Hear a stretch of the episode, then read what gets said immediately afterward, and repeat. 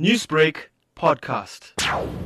KZN VIP members were dispatched uh, after receiving a duress call from one of the paramedics from EMRS. Upon arrival of KZN VIP response teams at Cardham Drive, they noticed the EMRS ambulance. They questioned them and they stated that they were held up by three males armed. Valuables were taken from the paramedics before the suspects could flee. The paramedics escaped unharmed, but they were highly traumatized after the incident. Gareth, have any arrests been made at this stage? No arrests have been made at this stage. You say that they were robbed. What was taken from them? Cell phone was taken from one of the paramedics before they managed to drive off away from the suspect. This was obviously an ambulance. Was there any patient in the vehicle? They were attending to a patient on Cardham and they were just uh, waiting for the family to bring the patient up to the ambulance whilst they prepared the ambulance when the robbery took place.